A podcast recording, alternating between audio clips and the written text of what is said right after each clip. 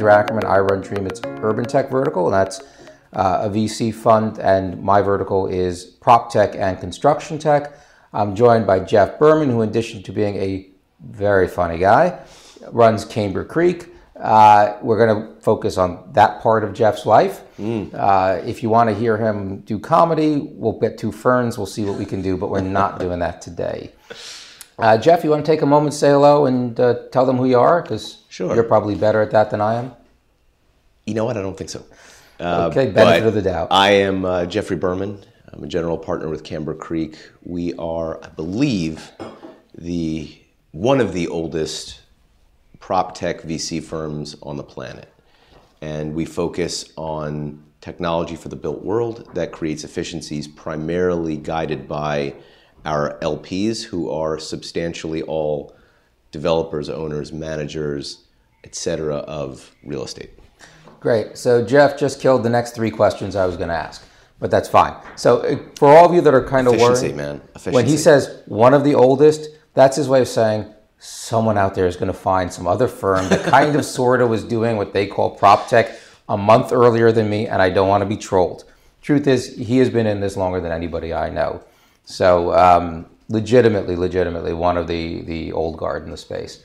Cool. So you talk technically, about- my partner Casey is the founder of Camber Creek. It, the genesis really mm-hmm. came from his beautiful brain which is Jeff's way of saying, no, he's older than me. I'm the younger one. No, no, no.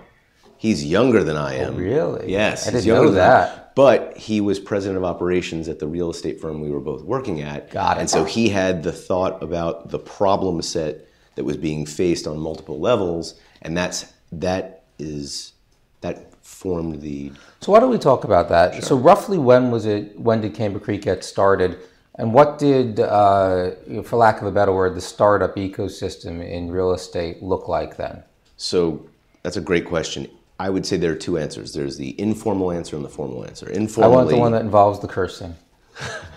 informally, Camber Creek had its genesis all the way back in 08, 09, mm-hmm. which is when Casey started understanding that one, real estate being the largest asset class on the planet made it ripe for disruption. Mm-hmm. Two, that for those of you uh, who remember, we were in the midst of a tiny little dislocation in the real estate market, and the firm that we were both working at at the time was buying new buildings, but was also cognizant of the fact that they had legacy buildings that were going to be competing against brand new glass towers that were going to be mm-hmm. trading for pennies on the dollar. And irrespective of the basis in the buildings, we don't have to get technical about valuation and whatnot.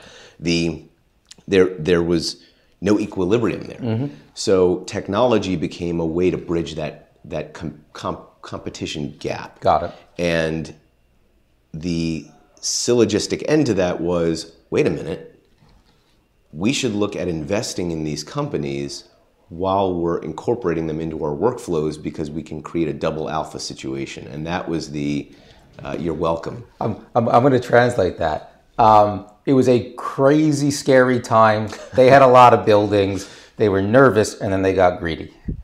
Ah, in a good way. Yeah, a good way. Yeah. Sorry, I joke around that way. Jeff and I have done this for a while, so he's not going to get too offended. I hope.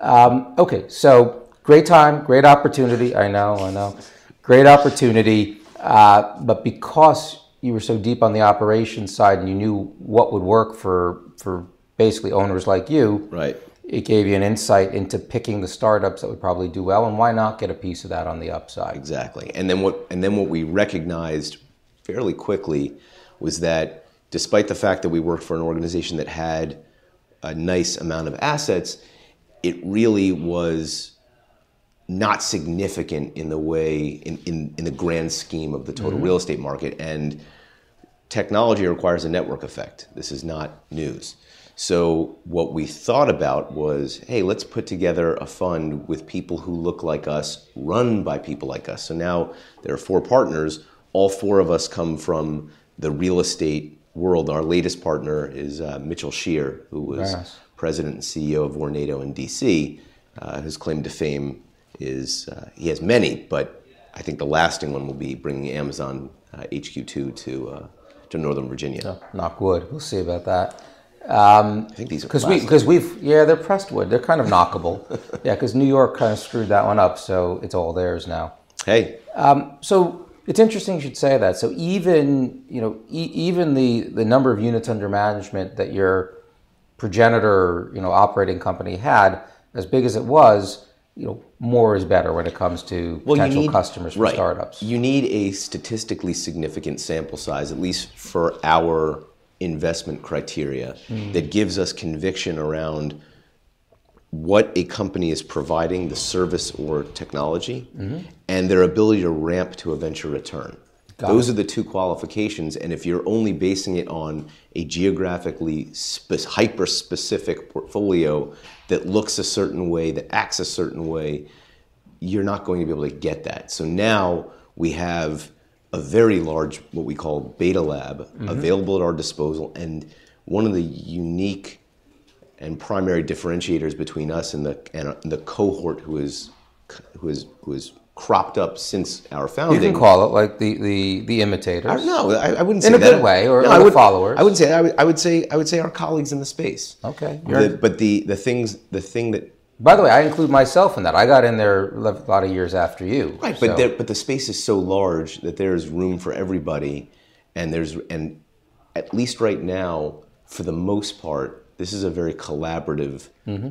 engagement and enterprise. And we looked at at the type of LPs that we wanted to surround ourselves with, and we wanted them to look like us. We wanted them to be the decision makers mm-hmm. and people who understood real estate because that in and of itself, if I if I if someone approaches me with an idea or a company. And, and our deal flow, fortunately, is extraordinary. One thing that we look for, and I know you're going to ask this question, but what are you looking for? Is an understanding or a cognizance of what it takes to sell into real estate. So mm-hmm. many entrepreneurs don't understand that. And for us, for having all four general partners have an operational reference set in real estate, mm-hmm. we can very quickly understand and diagnose whether or not X, Y, or Z company has a chance at performing the way they think they're going to perform. So I want to dissect that. There's at least three or four different questions I want to sure follow thing. up. So number one, we talked a little bit about the similarity, but also the diversity of your LP set. Mm-hmm. Um, can you talk a little bit about what kind of assets they manage and what the geographies are to give uh, you know, to give the audience an idea of what you mean by having sure. more and diverse data points. Without quoting a specific number, it is a very large amount of square footage that uh, begins with a B. Got it. And it is primarily comprised of commercial office, retail, and multifamily assets dispersed around the United States. And the reason that's important, and I cannot overemphasize this enough, we see a number of companies that will approach us and say, we're a New York based company. Mm-hmm. We serve a New York market. And that may be great. However, if we can't have a path to scaling that across our mm-hmm. LP or across a ownership set that mimics our LP, yep. then the ability to drive that venture return inherently yeah, diminishes. Or, I mean, it's even simpler than that. This is a near unique market, or at least a very rarefied market. It's expensive, it's crowded, we've got all sorts of regulations. Right. What moves the needle for a, a, New York landlord is not necessarily what moves the needle in Topeka, Kansas. Um, so sweet. So number one, you want to make sure that, and to put it in venture speak, the market size is big enough. Right. Right. And part of the way you do that is you make sure it works in, in all or most geographies. Awesome. Uh, and you also answered the other question, different asset classes. So you touch multifamily and right. commercial as well. Uh, super. No single family, right? We have single family home builders, which mm-hmm. give us a bird's eye view into that world. So that. we will look. One of our portfolio companies, Curbio, is focused on the single family home market. So we will look at that provided, and maybe it will help if I talk about our investment criteria. Yeah. So by the way, there's people usually have two pools going on when we do these Dreamit Lives. Number one is when I'll drop an F bomb, which he's already done. So. Which I did off camera before, maybe on camera, depending maybe what service camera. you're on. And the other one is when I'm talking to a VC guest, when are they going to mention their first portfolio company? Who had I'm not wearing a watch. No, neither of us are wearing 12 watches. something or other. Yeah. This guy Yeah. right there. You Nice. know who you are. But it's totally cool. That's Right. good because because specific examples are memorable. And just uh, we didn't cover this before, but most of the people who are watching today uh, they're primarily founders. Mm-hmm. So so far, great. You're hitting on exactly what they're asking. You know, how do they get in front of uh, the VC firm like Camber Creek? Why is Camber Creek different and arguably better than, say, a generalist or or a differently structured in LP base? Uh, there are a couple of people out there that are also interested in the innovation side. Mm-hmm. Like they may be working for uh, a larger company and trying to figure out how to tap into innovation. Innovation. So for them, when we get to it, maybe we'll we'll toss a couple of suggestions to them about how they can get to the companies or how they can assess companies like you do. So let's keep going with the example that uh, that you were on. Well, I'll give you the investment criteria, and that will help inform Please. the rest of the conversation. So, we ask ourselves two basic questions. First question is Can we use this product, software, service within our portfolio matrix, which we define as the buildings that we and our LP owns, mm-hmm. the tenants, residents, guests, and end users who work, live, stay, utilize those buildings? You got it. and the vendors who serve all 3 mm-hmm. If you think about that mathematically, the amount of square footage that we have in our LP and the number of people and relationships that can be leveraged for the benefit of both our portfolio companies and our LP, it's a massive number. Mm-hmm. First question. The second question is do we believe we can make a venture return? Yep. because regardless of the risk that we are mitigating by participating in what the company does and helping them grow in potentially in our LP even before we invest, i.e. partnering before we invest, we still have to be cognizant of the fact risk exists and we need to make a return commensurate with the risk that we're taking at the stage that we're financing, which is primarily Series A. It's not, you know, I would put it as it's not enough that it's a great product and you would be a customer. Right. The business has to be great as well. It can't be because I and I say this all the time to entrepreneurs. Do not be discouraged when people like us, and I'm thinking clearly of, of some of my friends in the space who I and I'm happy to mention. Who are less political than Um, you are. I no, I'm these are these are good friends of mine. Yeah. And when when we have similar reactions to specific companies, it's predicated on the notion that the business might be good. The problem is we don't see a venture return path. And so a number of these companies, a healthy majority, frankly, mm-hmm. venture financing isn't appropriate Yep. we're in a startup culture now where raising money and the gratuitous raising of capital is celebrated, the bragging rights that come with it. which I, I saw uh, Gary Vaynerchuk once. He used an expletive. I will not repeat exactly what he said. I'll but, get there. But I liked the message that he sent to founders Mm-hmm. and VCs, frankly, was don't celebrate when you raise money. That's when you should be most nervous because now you have to execute. Now you have to answer to somebody. Right. And so a, a, a, a great many of the companies that come into our inbox will check box number one. Okay. And box number one is good product. Is the product software service Got fit? it. The vast majority will not check box number two, and the vast minority will check both. So let, wait, let's let's talk about box number two because there's a lot of reasons why it would be maybe not a venture business. Mm-hmm. And by the way, I tell my founders the same thing. Like a lot of people get rich in companies that are not good for venture. Right. You can bootstrap it from Yep. revenue. You can max out your credit cards. Uh, but let's break down like why they aren't. So a uh, couple ideas. I'll just throw them out there. Market size may not be there. You know, maybe they're a New York only company. right. Uh, maybe The what? competitive set. competitive set. So they're Also, okay, but then they might not the be mo- Here's the most important thing. Sure. And this dovetails with the question I think you're going to ask later, which is what can an entrepreneur or founder do to stand out? Here's a really simple one do your homework, understand the competitive set. Mm-hmm. Understand the market you're going after and try to figure out what the sales ceremony looks like when you're trying to sell into real estate. The worst thing I've seen is when people come in and assume they're going to have hockey stick growth and have no reference set for how real estate acts. That's a fool's errand. And the the the best entrepreneurs understand the right amount of money that they need to raise because it's a function of how long they're going to have to continue selling, what that sales cycle It's a long looks like. sales cycle. Who It's do you reach long- to? How quickly do they convert? Exactly. Will you invest in any company that doesn't have uh, prior real estate experience? Because for me, when I see no prior real estate experience, I know for a fact they're going to fail that last test. That's an interesting question. I'm not saying we wouldn't.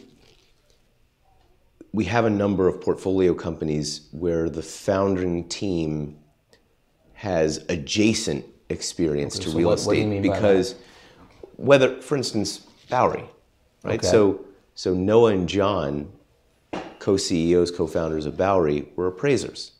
So they, they didn't ha- necessarily have real estate experience, development experience, but they understood, having gone through the process of But the their business analog. is about the appraisal. exactly. Okay, So I, I, but I, I, meant but real estate experience more broadly. No, but it's so it, so Yeah. it's in that sphere.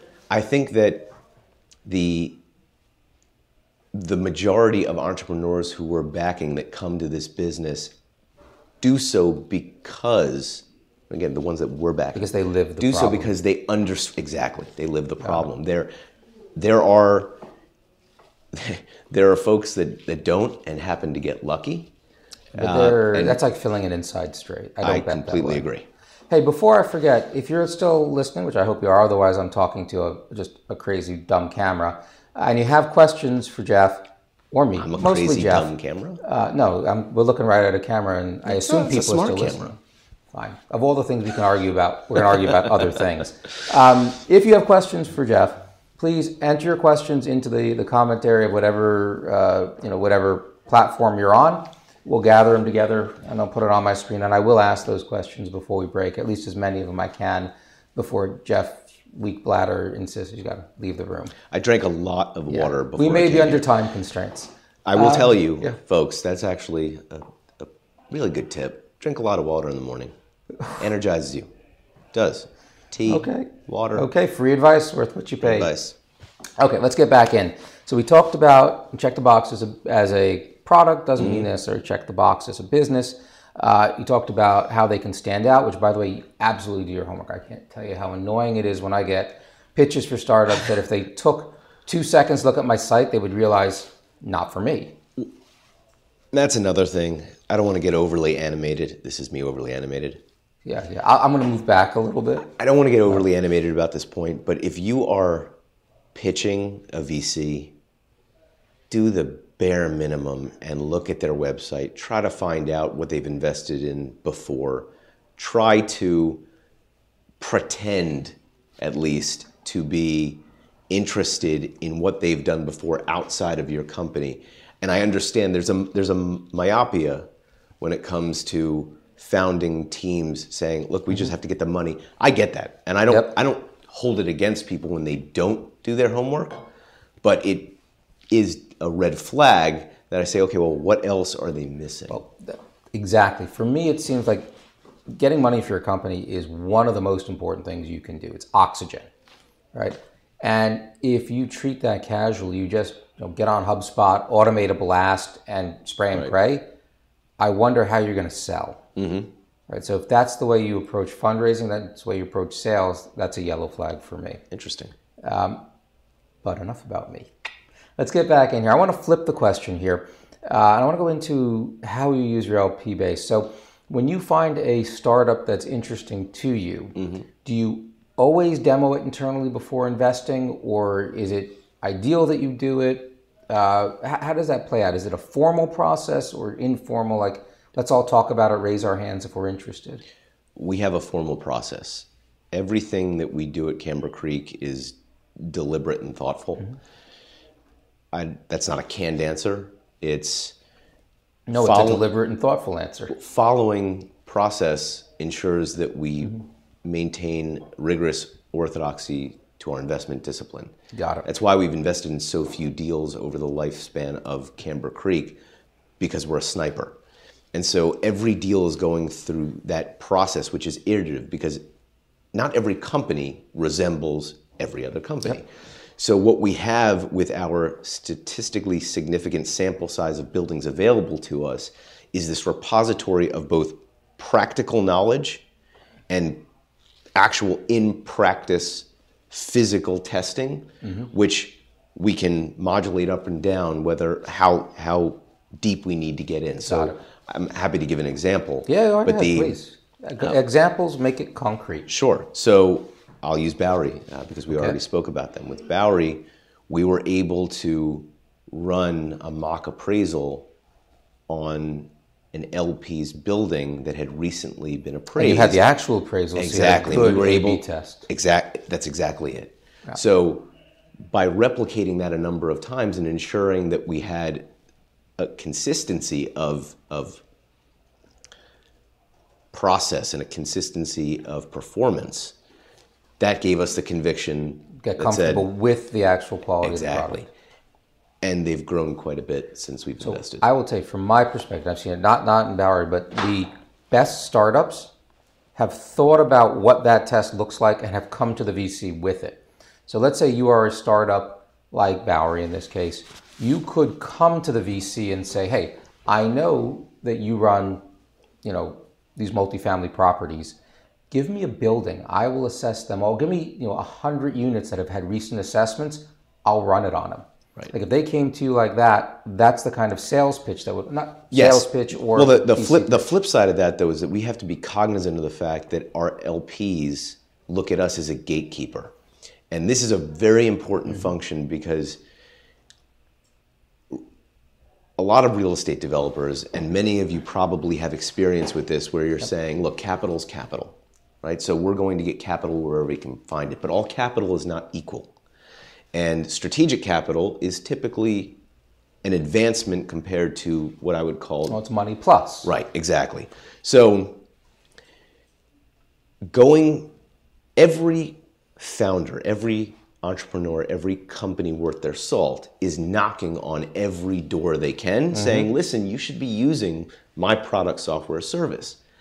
The flip side is that most developers, owners, managers are not equipped to dissect whether or not this company has what it takes to make the venture return. So our LPs look at us and say, listen, X company approached us, and we might say, ha- we have seen Y number of companies that are in the space. We have not invested in the space. Here's our read on the space right now, providing them with that advice. So it's it's also the mirror of we're prov- we're helping them with their technology decisions as much as they're helping us.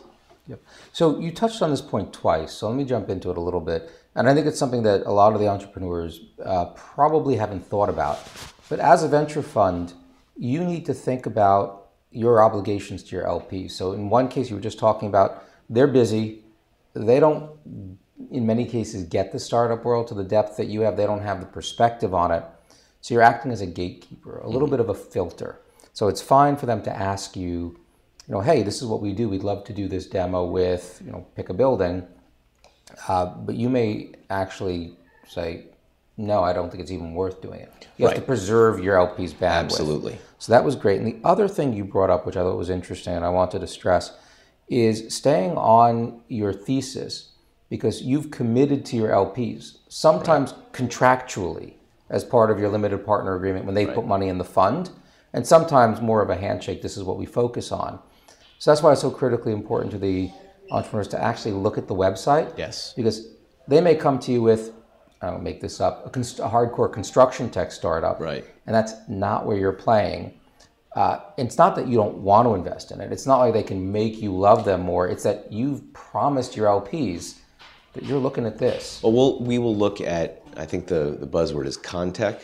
We can we have we have enough of an LP base in the construction sphere that we can properly diligence okay. the so, Insert like maybe retail tech. But I but I get right? what you or broker tech. Or broker We tech, see we see a lot of, of broker deal flow. We have a number of high profile brokers in our Mm-hmm. in our LP. The difference is because of the way that brokers right now assimilate new technology and pay for it. Yep. It's not necessarily apropos for what what we do.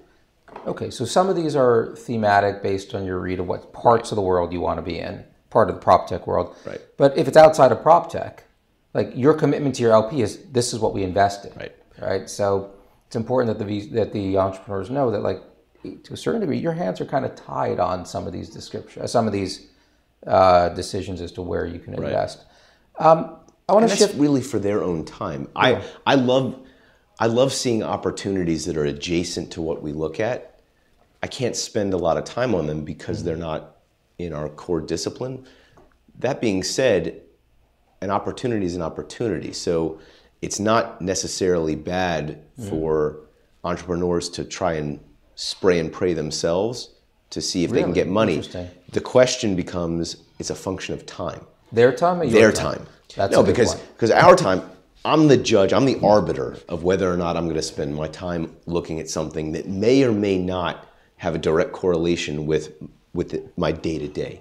The question also for the entrepreneur though is I have a finite amount of time to raise this money. My, the pressure is is well, I've got X number of dollars in the bank. Yep. I've got Y number of months left in capital. I, I have this much fuel left in the plane. Right. Got it. So that really, it's for them. It's like they should understand where they're a long shot and where exactly. they're the bullseye. Exactly. Um, we talked a lot about the value that smart money brings to the table. Mm-hmm. Um, how do you think about corporate venture funds? Right. So generally speaking, just for the sake of the audience, mm-hmm. these are funds that are set up by a large corporation. It's their own money. It might be a, an actual VC fund or it might mm. be off their balance sheet, meaning like just out of the general budget. Uh, their value prop, the highest level seems kind of similar. It's like, mm-hmm. hey, you know, we're a large company. We can be one of your referenceable customers. Yep. Come to us. What are the pros and cons to that from your perspective?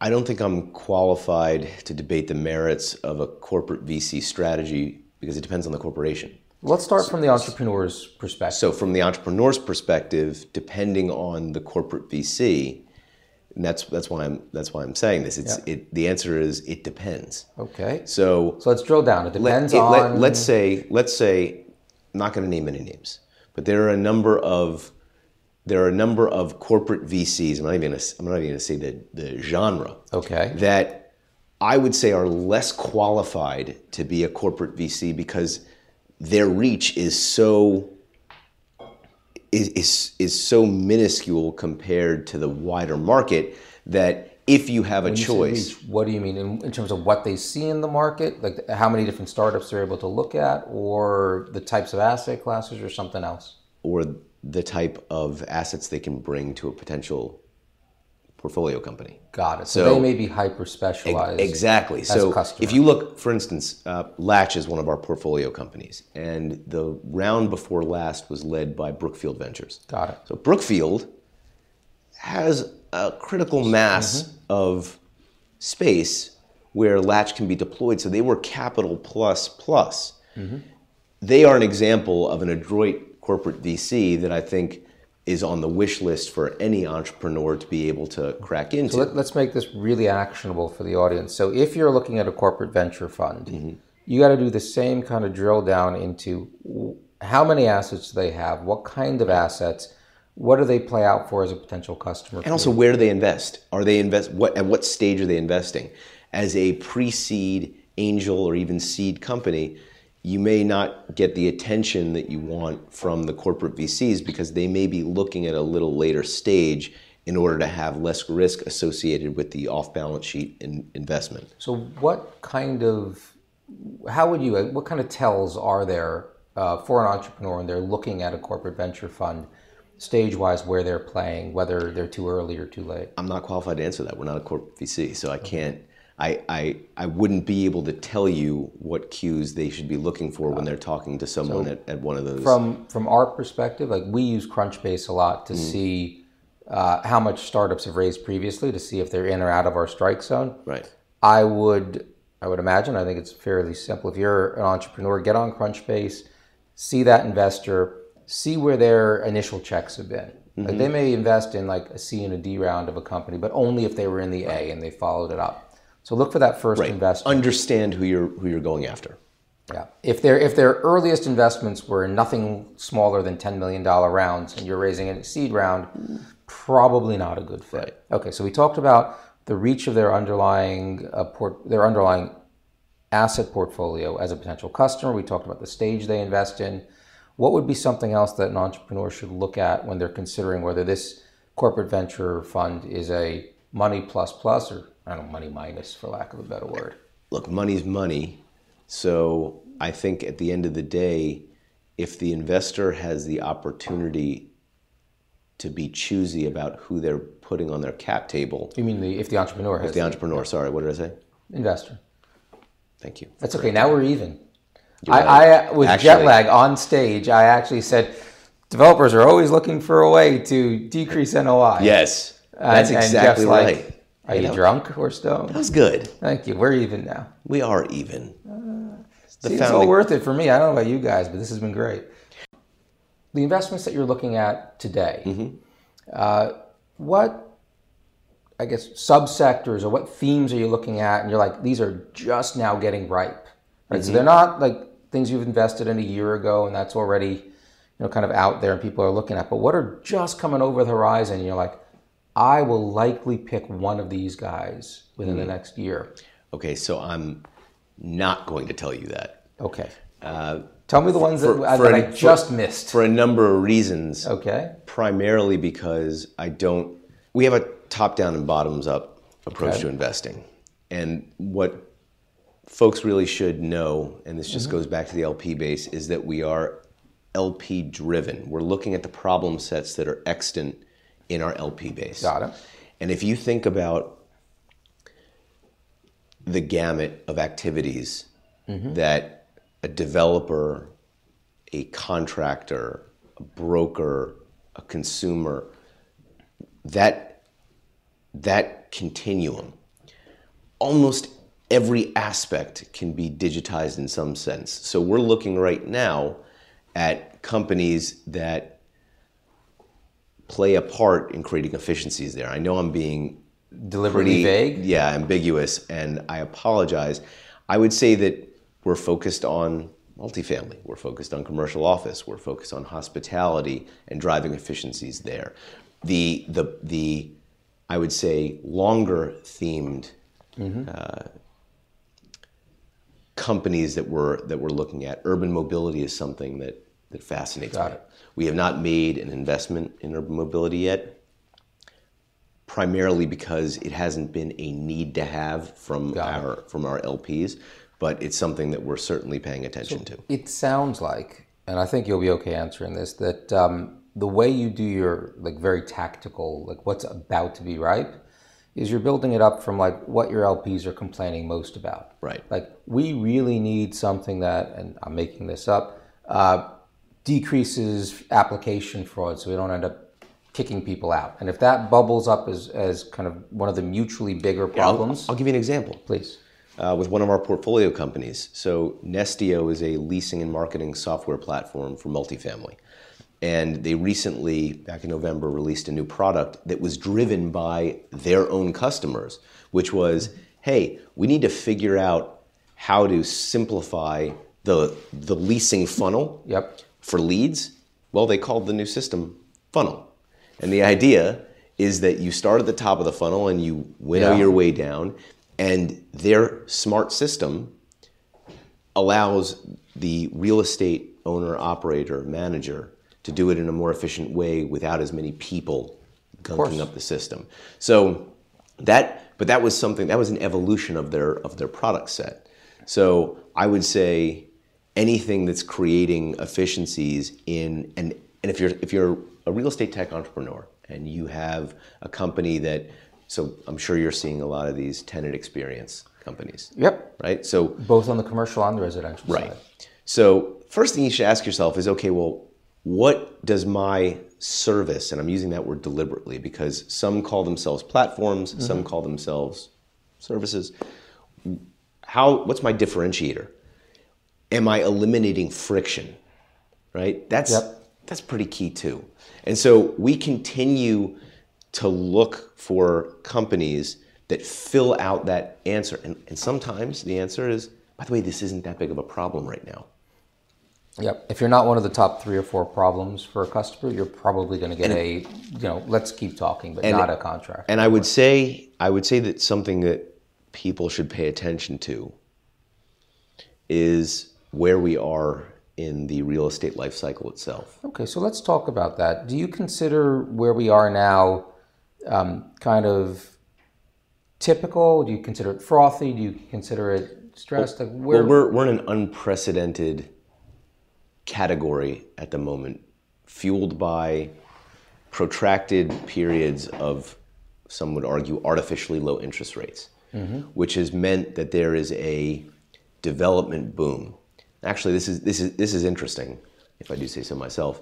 So, one of our other portfolio companies, WhyHotel, was created out of a necessity that had its genesis in the fact that there were so many cranes in the sky, so many new units coming, uh, coming online. So, for those that are not familiar with WhyHotel, one of the most fraught parts of the residential real estate, multifamily real estate development life cycle is when you've completed the building and you have a construction loan that you're looking to move to perm financing, and now you have your lease up. Got it. So you have a certain amount of vacancy loss that you're that you're getting charged against yourself for the month mm-hmm, until the mm-hmm. building is stabilized. Well, it stands to reason that in an environment where more and more units are coming online, there's more pressure on the market, downward pricing, plus units are going to stay on the market longer. So Jason and Bao, the founders of WhyHotel, thought to themselves, huh, what if we create a pop-up hotel product that as the occupancy goes up, the hotel bleeds down until it disappears. What makes them unique versus some of their, and I'll use this word purposefully also, erstwhile competitors, because they're not really Yeah. competitors, is they're not leasing the apartments from the developer, so they're taking no lease risk. That was an mm-hmm. innovation that was just their own. So now, pulling back to our conversation about Yep. what we're looking at, they took a problem that was a symptom of the environment that we're in where we are in the real estate life cycle. We still have cheap money, which means that people are chasing yield. So if you are in the hospitality world, the value prop has to be how are we driving revenue, revenue, revenue? Expense reduction is less important. In multifamily, how are we filling the apartments faster? Yep. How are we maintaining the occupancy amount? How are we understanding if there's an opportunity to pull more capital, pull more money out of our residents by offering other services? These are the are the are the ingredients that should go into the thinking of, of a Let, let me let me see if I can. There's a lot in there. Let me see if I can Yes, there was. simplify it for. I think what you were saying, and tell me if I'm wrong, is when we're in a part of a cycle where uh, there's excess capacity because there's been a sustained period of, of building, and when you know in that situation, the developers top of their mind is how do I get my building to 50 50 plus percent occupancy because then I can refinance my loan. That's a major point. specifically for multifamily, seventy percent, et oh, Or seventy percent. So where, how can I get to that next milestone when everyone else has empty units coming online? Then if you have a solution that's targeting Right. how to fill those new units fast, that's going to resonate more. And then you need to have the the second question in mind, which is the venture return. How big is the market? Is the market large enough? Let me get to that because I you know, my buffer fills really quickly. I'm sorry. You know that, especially when I'm sober. So if you have a product that's aimed at filling those units in a period of excess capacity, that's going to be one of the top problems. Right. You'll get your foot in the door a lot faster than if you're selling, say, uh, the ability to increase rents or decrease your operating costs, which might be more top of mind when you're in a you know, maybe a, a capacity constrained market. I don't think it's that easy to, to pigeonhole. You have to you have to understand who you're going after as well. If you're Okay. going after a fee manager, right? Mm-hmm. We're talking multifamily. Well, they are not as concerned about expense reduction as they it's a are pass-through for that. Exactly, as they are about top line. So understand your audience. That's that's really what it is. That's very cool. So if you're selling to the leasing office, pitch how can I get higher rents rather than how can I reduce. But understanding where we are in the cycle is also important because how many buildings are trading now? Again, it depends on what these companies are doing. If I, if I had a specific example, if there's a company out there that wants to ask specifically how I would think about this, I'm happy to entertain. Cool. The I'll read it off to you. Sure. You don't have to squint at that distance. the uh, I definitely cannot read that. Um, my glasses are over there. But I would say that we are in an interesting environment where there is an unprecedented amount of capital. There's capital everywhere. and it's chasing yield, which means one, startups that really have no business getting venture funding are getting venture funding. Mm-hmm. Two, money is being spent in directions that will will just statistically speaking likely not pan out because of the plethora of other competitors in in, yeah. in any given when you, if you're back in the fifth company that's doing right whatever so so it's having that critical eye and and, and look I, I like this might be helpful we're looking for investments for mm-hmm. companies mm-hmm. that are not necessarily cyclical, that are that are inelastic to the economy as as much as they can be. We do have mm-hmm. companies that that are, but I bucket the companies we look at in in threes. The first is are they nice to have or need to have? Absolutely. Right? Now every company is going to think they have a need to have, but there's a really simple way of answering that question. Call up a developer call up a multifamily owner, call, use your network and try to see like, hey, does this resonate with you? And if you get anything but a yes, oh my gosh, we could use that, maybe you're barking up the wrong tree, or maybe it's a good service. Yeah. So before you hit the other two, I'll tell you a funny story. Like Please. in other, that's eh, not that funny. I'll lower it in the bar a little bit. In in other industries, like if you ask people, would you like this? Would you buy it? They'll be, oh, I love that. It's great. Because for whatever reason, like no one wants to tell you your baby's ugly. Uh, if you then ask them, well, what do you think about other, you know, insert category there? Right. Oh, those guys are cheap bastards. Like, you know, they're not going to pay for it. They won't get it like I do. Right. That second answer is probably a better indicator. 100%. The exception to that rule is real estate. Developers will tell you to your face that your baby's ugly. Don't worry about it. Right. That's uh, that's yeah. the truth. So the second bucket is is this a platform company or is this a niche company? Uh, the way I define a platform company is one that's going to own a category. So our portfolio company VTS would be a, would be an example of a mm-hmm. of a platform company.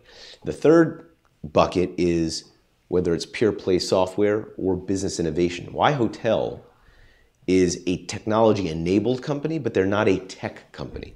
But they innovated a space of the multifamily stack that needed innovating, and they've grown quite a bit since that initial funding round. They just I, I call that the thin gray line between a real estate startup with tech on top versus a tech startup in right. Real estate. and, and then how exactly and how that gets valued. Yeah. Is, and by the way, you need to know whether the VC you're talking to plays both sides of that fence. Yep. How do how do opportunity zones factor into your in, into your calculus? Are there opportunities, no pun intended, there for startups that interest you, or is it you know, like, hey, that's nice, but it's really kind of tangential to your thesis? I would say it's related. The caution would be that there's still many so there's still so many unknowns about how opportunity zones will work out. And because I'm not a developer anymore, I haven't spent enough time to know whether or not uh, that's that's actually a, a large enough business. I I have some caution around that. But I'd be curious to see what, what you're thinking about. So I wish I could remember who told me this. Years ago, I saw a VC pitching. He's like, he talks about an investment he's in, and he says, and we were we were too early. And then he kind of pauses and says, you know what the difference is between being too early and wrong? It's not a damn thing. right, so I, I think what I'm hearing from you is like, it's a little too early for you at this point to to look at a startup where their entire business is based on, on the opportunity, opportunity zone. zones.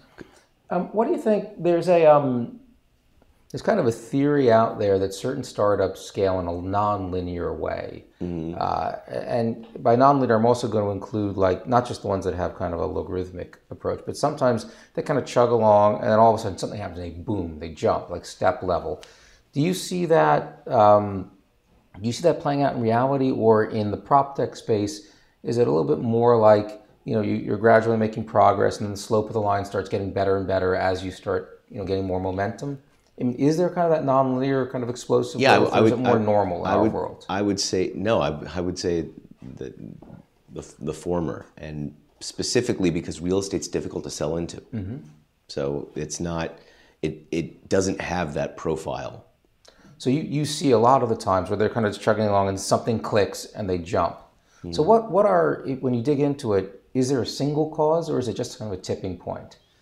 And if there is a single cause, what are those hmm. things that suddenly make it, you know, they've done it? I would say it. I would say the in general, this is a gross generality, but in general, when the market itself becomes aware of something that, going to that first bucket, is a need to have, and then says, well, why would I ever do this the old way when it's frictionless? And that's another important word frictionless to do it the new way.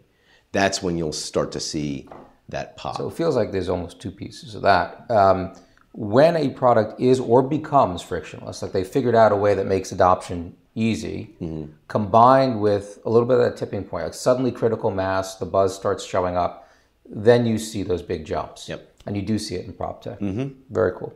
Where do you set the bar on uh, proof points, right? So some some VCs are like, we've got it. They got a little bit of early traction.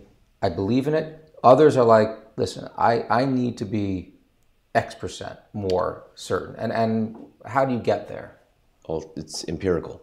It's that's through the the beta lab. So a company that I'm looking at right now, which I will not name, Uh, Because you know we're recruiting right now. I am. They would not be uh, appropriate for you Okay, guys. perfect. Thank you. No, I, I, I keep an eye towards I that know, I know. When we're not on when we're not on camera, no, we there- do talk. No, there right. There are there are there are folks when they ask about Dreamit and the Dreamit program, there is a specific type of company that really fits that mold that you can help them you in your very unique way helping helping them foster their uh, a, a path to growth I think that was a compliment. I'm going to take it that No, way. it- it- so, by the way, when we tell you do your homework, we do it on each Right. other too. That's- like that's nothing absolutely right. annoys us when some when when a colleague will say, "Hey, will you look at this?" And we're like, "Dude, you know I don't do that." right i completely agree and Then we'll keep it to ourselves. Right. So the so this company this is a this is a difficult path for me to figure out at the outset how well they're going to fit within our LP matrix. But until I get that conviction, even though I think the value prop of this company is very compelling, I would lean against investing.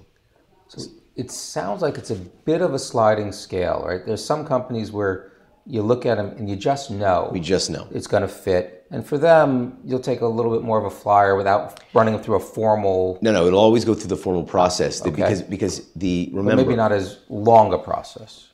That's that's accurate because there are companies we've looked at. Um, one in specific that's coming to mind that we baited their uh, product for six months, Got it. and after utilizing it for six months, we realized that the engineers in each one of these buildings could do a better job without this company's service. They just had well, they just had to become aware of the issue, and ah. once they were aware, so we said to this specific company, "This is great."